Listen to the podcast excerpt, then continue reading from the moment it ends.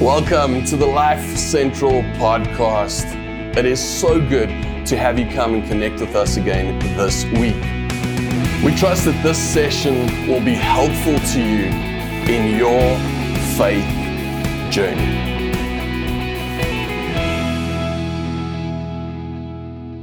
I want to start this morning with something funny. These two cows were grazing out in the field, and so one cow said to the other cow, Aren't you worried about the mad cow disease going around? So the other cow responds, No, why should I? I'm a rabbit. All right. We're starting a brand new series this morning how to deal with stress and worry. And so, Lord willing, the next couple of weeks, we're going to be talking about that. How do we deal with stress and worry? What is the opposite of stress and worry? I think it's peace. If stress and worry is right over on this side, then peace is right over on the other side. And there's this classic scripture in the Bible that tells us how to deal with, with stress and worry. It, it tells us how to have peace. As a matter of fact, the Apostle Paul, he gives us a, a recipe for peace. He gives us five ingredients. He says, if you'll do these things, you'll have peace. Now, Let's go to scripture. In Philippians chapter 4, he says, If you do these things, you will experience God's peace, which is far more wonderful than the human mind can understand. Another translation says, And the peace of God, which surpasses all understanding. So, in other words, it's not going to make sense. He says that's the kind of peace that you can have. Now, how do we know if we have that peace? Well, you find yourself in a situation that's not good, where everybody else is worrying and everybody else is stressed out and everybody else is freaking out, and somehow you have this peace on the inside. And it doesn't make sense, and, and you can't explain it, but yet you have peace. It, it's a peace that surpasses all understanding. And I believe that's the kind of peace that God wants you and me to have, especially in, at this time. God wants us to live with that kind of peace. So let's go back to our scripture. In Philippians 4, verse 7, if you do these things, he says, you will experience God's peace, which is far more wonderful than, than the human mind can understand. And then he goes on to say, His peace will keep your thoughts quiet and your heart at rest as you trust in Christ Jesus. So notice he says yeah, if you do these things, if you'll do these five things, he says God will do the rest. So what he's saying is he says he says if you do this, here's the promise. Here's the guarantee. God is going to do it. You see, it's a conditional promise. Now, we all know there are conditional promises in the Word and unconditional promise. There are more than 7,000 promises in the Word, and some are unconditional. So, in other words, God is going to do it regardless of what we do or don't do. And an example of that is God says, I'll never send a flood again like I did in Noah's time. So, that, that's unconditional. But then there are conditional promises, many conditional promises, where God says, if you con- confess your sins, faithful and just to forgive you. If you honor your father and mother, uh, if you call upon the name of the Lord, those are conditional promises. And this one in, in, Philippians chapter 4 is a conditional promise. He says, if you do these five things, he says, God will give you peace. You'll have a peace that, that you just don't understand. It just doesn't make sense. But that's what God is going to give you. So, what are these five things? Let's quickly have a look at them. Choose joy. Worry about nothing. Pray about everything.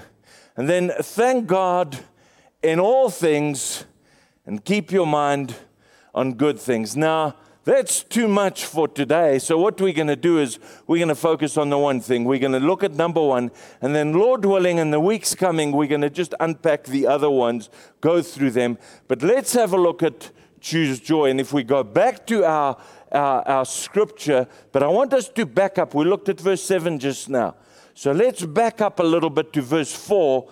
And this is what verse 4 says Philippians 4, verse 4 He says, Rejoice in the Lord always. I will say it again rejoice. Now, it's an instruction or a command. It's not a suggestion. It's not a good idea. He's giving us a command. I know it doesn't sound like a command. It's too happy. he says, Rejoice in the Lord. But a command normally for to us, a command normally sounds like, uh, "Thou shalt not commit murder," and "Thou shalt not uh, uh, take your neighbor's wife," and "Thou shalt not greet with a handshake." All right, those sound like commands. Uh, but this specific one is a command as well. He gives us a command, and it's unlike every other command because he actually says, He says, Rejoice in the Lord always. I want you to always do it. And then he repeats himself. He says, And again I say, Rejoice. I think it's also important that we see the context in which he gives this instruction. You see, Paul writes this from prison. He's not in a place of comfort or abundance or something like that, but he's in a very difficult place. So, in other words, his, his, his circumstances are really bad. And, and yet he says to us, Rejoice in the Lord always. And he repeats it. He says, he says Again, I say, Rejoice, even though his circumstances are bad. So here's the key I want to share with you this morning. If you're taking notes, Write this down. Our joy is connected to something bigger than our circumstances. Our joy is connected to something bigger than our circumstances. Now, why does Paul give us this command? I think it's because God wants us to live with, with joy and a, and a sense of peace and calm on the inside. Because you see, God wants us to be salt and light. And, and God wants our lives to be beautiful to those around about us. When everybody else is stressing out and freaking out and worried and, and so on, they look at us and there's something different. And there's a group of people and they just, they, they just, they're different and they're calm and, and they have peace and they have joy. You see, too many Christians today are walking around stressed out and worried, and, and it almost looks like they've drunk a liter of lemon juice. Do you think for one moment the unsaved are going to look at them and say, Man, I want what she has because she's so sour. And I really want what he has because he's so grumpy. no, not at all. And so God wants us to be salt and light. And God wants the world to look at what we have and to say, wow, they have something different. The other day, I was approaching an intersection, and there was a car in front of me with two elderly people, and she was driving, and the old man was sitting on the on the side. And they were going slowly, and and and and I just knew I'm going to have to be patient. It's taking time. And as we approached the intersection, another car approached from the right hand side, and so this guy slowed down and slowed down some more. I would say about 95% he slowed and then he went on. And, and it wasn't bad at all, really. It, uh, nothing risky or anything. You know, I looked at it, it was pretty normal. But this old couple just started freaking out. And you could see, you know, she's got her hands in the air in front there. And, and, and I can just almost sense what she's saying. She's like, you know, George, did you see that? Did you see that? And he's like, Margaret, I can't believe it. I can't believe it. What is this world coming to? And they've got this full on thing happening in front of me. And, and they just carry on, and it's like they completely forget their turn to go, and another car comes and waits and checks and eventually goes, and another car comes, and they, and they in their own world, and they're just freaking out. And I'm sitting here behind them, and I'm like, Leonard, just be patient. Just be, you see, I was tempted. I was tempted for a moment to hoot at them. but I knew better because you see, they, they, they were mad. They would probably get out and come and beat me up or something like that. So I thought, let, let me not do that. And so I was just, I was just patient. Listen, listen. One of the greatest tools God has given us in this world is joy. To live with joy in, in the midst of everything that happens. Right there, we can have joy. The Bible says in Nehemiah 8, verse 10, the joy of the Lord is your strength. And so somehow, when we've got the joy of the Lord, doesn't matter what we're going through, man, it gives us this inner strength, this inner calm, this, this inner peace, and everybody else is freaking out and carrying on, and we've just got this peace on the inside. And so I want to say it again. Our joy is connected to something bigger than our circumstances. It doesn't matter what's happening on, on, on the outside. Now, obviously, joy gives us that strength and it gives us that patience. But here's the second thing joy also gives us endurance. Where everybody else is quitting, we just keep going. Everybody else throwing in the towel in their marriage and they just had enough. We keep going. We keep sorting it out. Everybody else freaking out in traffic and we just keep going. There's this endurance. The Bible says in Hebrews chapter 12, verse 2, and it talks about Jesus, for the joy set before him, he endured the cross. He had endurance because of that. Now, notice it doesn't say he enjoyed the cross, he endured the cross. You see, there's some things in your life and in my life that we're going to have to endure, unfortunately. This whole virus thing, we're going to have to endure. There, there are times in marriage where you have to endure. There are times where your body isn't as healthy as it normally is. You have to endure. There are times where you love your children, but you don't like them. you have to endure. And so the Bible says Jesus endured. How did he do that? How was that possible? And, and I want to share with you the key there. You see, he didn't find joy in the event. He found joy in the outcome of the event. You see, it doesn't matter what we're going through. It actually really doesn't matter what your event is at the moment. What really matters is the outcome of the event. Because you see, the event at the moment may not be good and you may not be enjoying it, but the outcome is going to be good. How do we know that?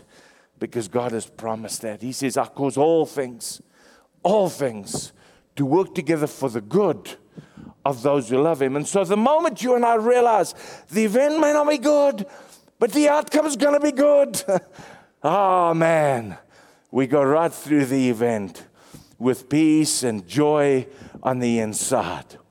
Now let's get back to Philippians chapter 4. It says, Rejoice in the Lord. What he's saying is, do not rejoice in your circumstances. Do not rejoice in your circumstances. Make sure the circumstances is not the source of your joy. God is the source of your joy. When you know the outcome is going to be good, that's the source of your joy. Don't focus on, on now. You know, one day Jesus sent his disciples out to go and minister to the people. And so he sends them out two by two. And sometime later, they came back and they excited and they charged up and they sang to Jesus, Man, this is great, this is great. You know, even, even the demons are subject to your name. So, in other words, they were driving out demons in the name of Jesus. And Jesus says, That's good. He says, Yes, because I've given you power over the evil one, I've, I've given you authority and power over the evil one. But then he cautions them. He says, he says, but do not rejoice that spirits are subject to you. He says, rejoice that your names are written in the Lamb's book of life. You know what he's saying? Don't rejoice in your circumstances or what's happening around you because, because it's good now, but it may not be good just now.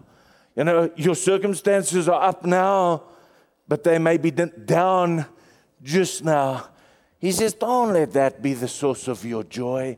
He says, Let something bigger be the source of your joy. And that's where he says, Rejoice in the Lord. And so, you know what he's saying is, not in your circumstances. Here's a second one. not in your feelings. Don't rejoice in your circumstance. Don't let that be the source. Don't let your feelings, ah, oh, but I don't feel good. You know, I don't. We live, in a, we live in a world, we live in a society where too much revolves around my feelings. You know, when I think back on my grandparents, you know, and I think back of, of that generation, man, somehow they didn't focus on their feelings. Somehow it wasn't all about me and how I feel. And, you know, I don't, I don't have feelings for him anymore. You know, so often you hear that where I just don't have feelings. And I don't, my job, you know, I don't enjoy.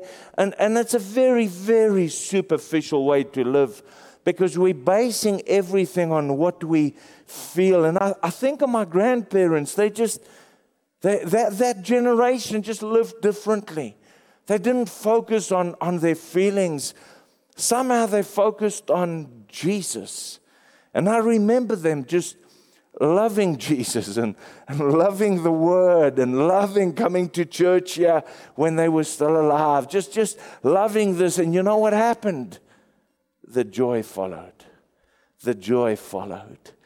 You see, somehow when we put our focus on the Lord, joy follows. Our, our joy is not connected to our circumstances, and it's not connected to our feelings. Our joy is connected to something bigger than our feelings. You know, once when uh, Jesus was busy preparing, he knew he was going to be crucified, but he knew this thing would rock the boat for the disciples. And so he had to prepare them, he had to give them a, a heads up, as it were. And so Jesus meets with his disciples, and you can read it in John 14, and, and he starts sharing with them, and he, and he gives them a heads up, and he says to them, I'm going to be leaving you. He says, and, and, and I'm going to be, I'm, I'm going to be going to heaven, and I'm going to prepare a place for you. But he says, Don't worry, because, because I'm going to come back. And then in chapter 15, he says this. He says, These things I've spoken to you, that my joy may remain in you and that your joy may be full. And so, what he's saying to them is, he's saying, You have joy now because, because I'm with you and everything is good and cool and lekker. But a time is going to come. He says to them, A time is going to come where everything is not going to be good and cool and lekker. He says, and, and when that time comes, he says, I, I want my joy to remain in you. And it's almost like Jesus is saying to us today, He says, He says, I, I want my joy to, to remain. I, I don't want you to have joy in just that first week when you get saved and, and you're so excited for the Lord and everything. And then after that, it starts waning. And I don't want you to have joy in the first week of your marriage because it's so great and it's so exciting. And then it starts waning. And I don't want you to have joy the first week of your new job and it's so exciting and it's so great. And thank you, Jesus, for this job and everything. And then it starts waning.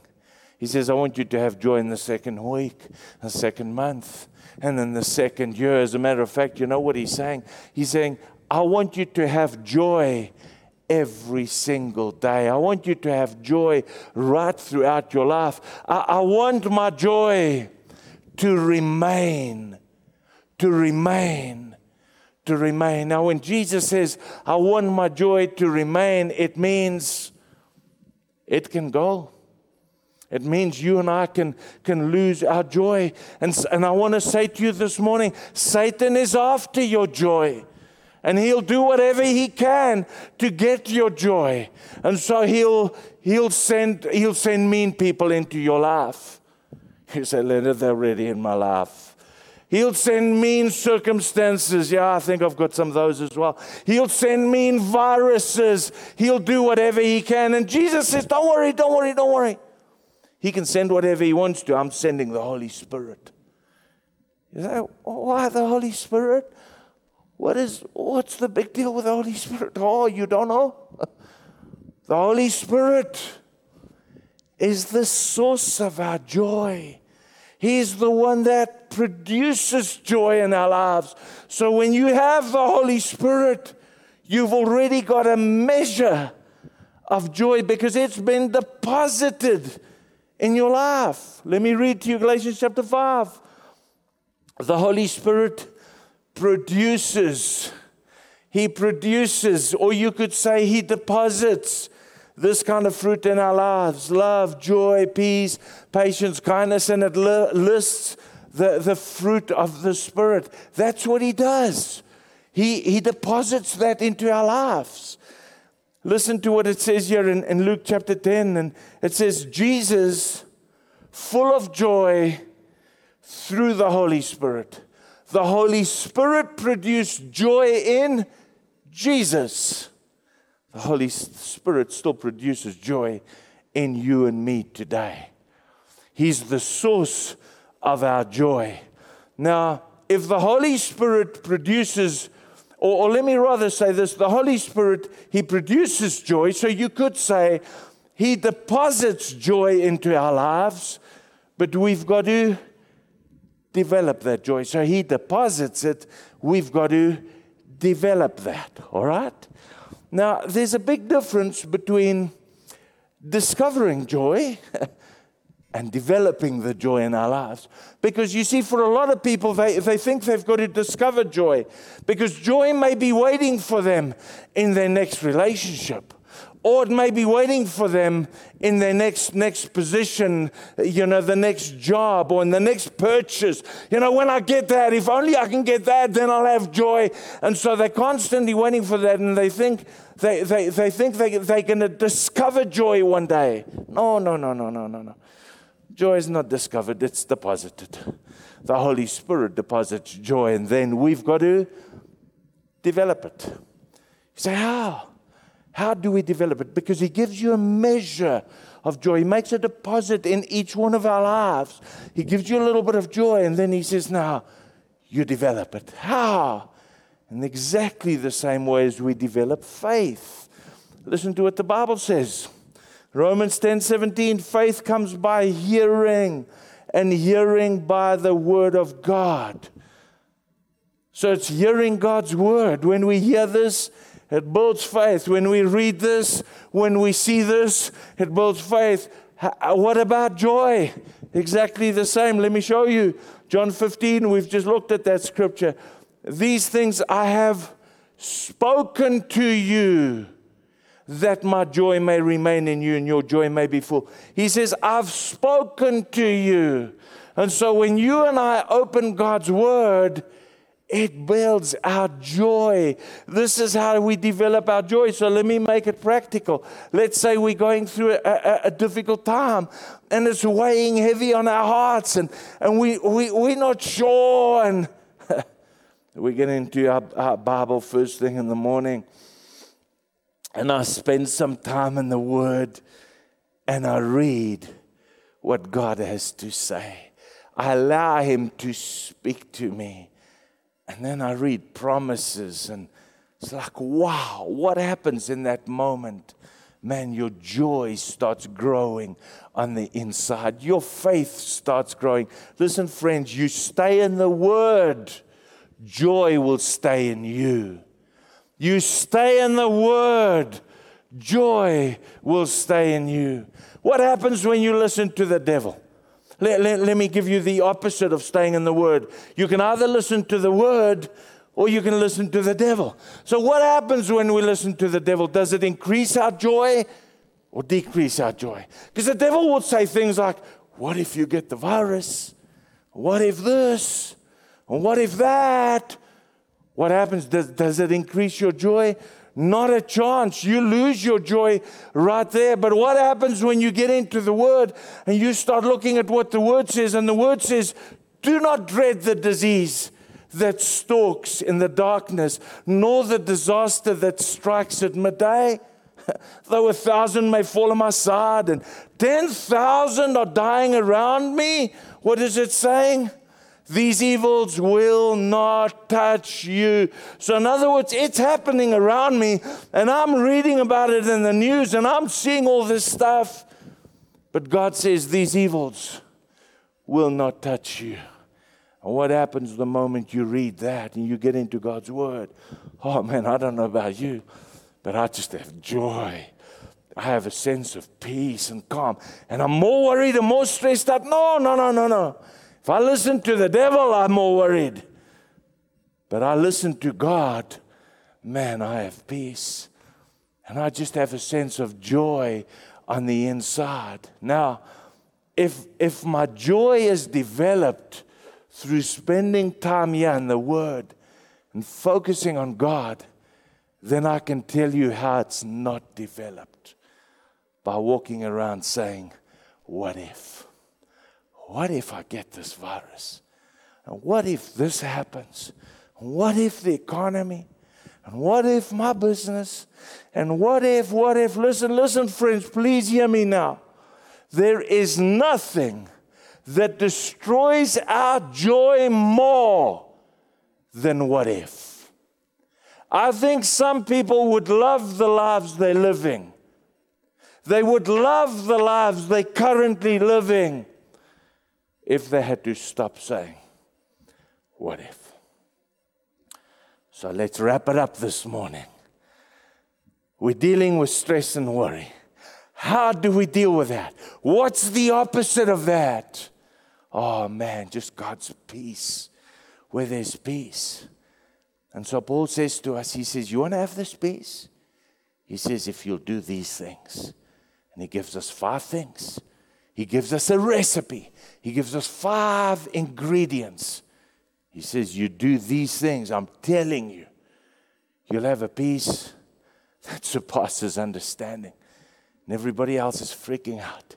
And everybody is worrying and tense and worked up. And you've got peace on the inside. Rejoice in the Lord, not your circumstances, not your feelings. Keep your eyes on Him. You see, our joy isn't based in the event, our joy is based in the outcome of the event. And He's promised the outcome will be good. I'm going to cause good. Don't worry about what you see. Don't worry about thousand dying your left and ten. Don't worry about that. He says, i have got you in the palm of my hands. I'll never leave you nor forsake you. Amen. I want us to bow and let's pray together right there where you're watching. Let's pray together. Father God, thank you so much for your word. Thank you for this recipe that we have in Scripture. And so for the next week, Lord, we're not going to focus on the other, other four things. We're going to focus on this one thing joy. Thank you, Holy Spirit, precious Holy Spirit, that you've already deposited some joy, a measure of joy in each one of our hearts. And now it's up to us to develop that. And so we're going to get into the word this week. Lord, we you want to speak to us and you're going to speak to us. And so we're just looking forward to spending time in your word as you just fuel, build, develop that joy on the inside. Amen. Bless you. If you enjoyed this session and you'd like to know more about us, then please come and connect with us through our website our social media platforms, and come subscribe to our YouTube channel. All the links are listed below. Beyond that, we trust that you have an incredible week.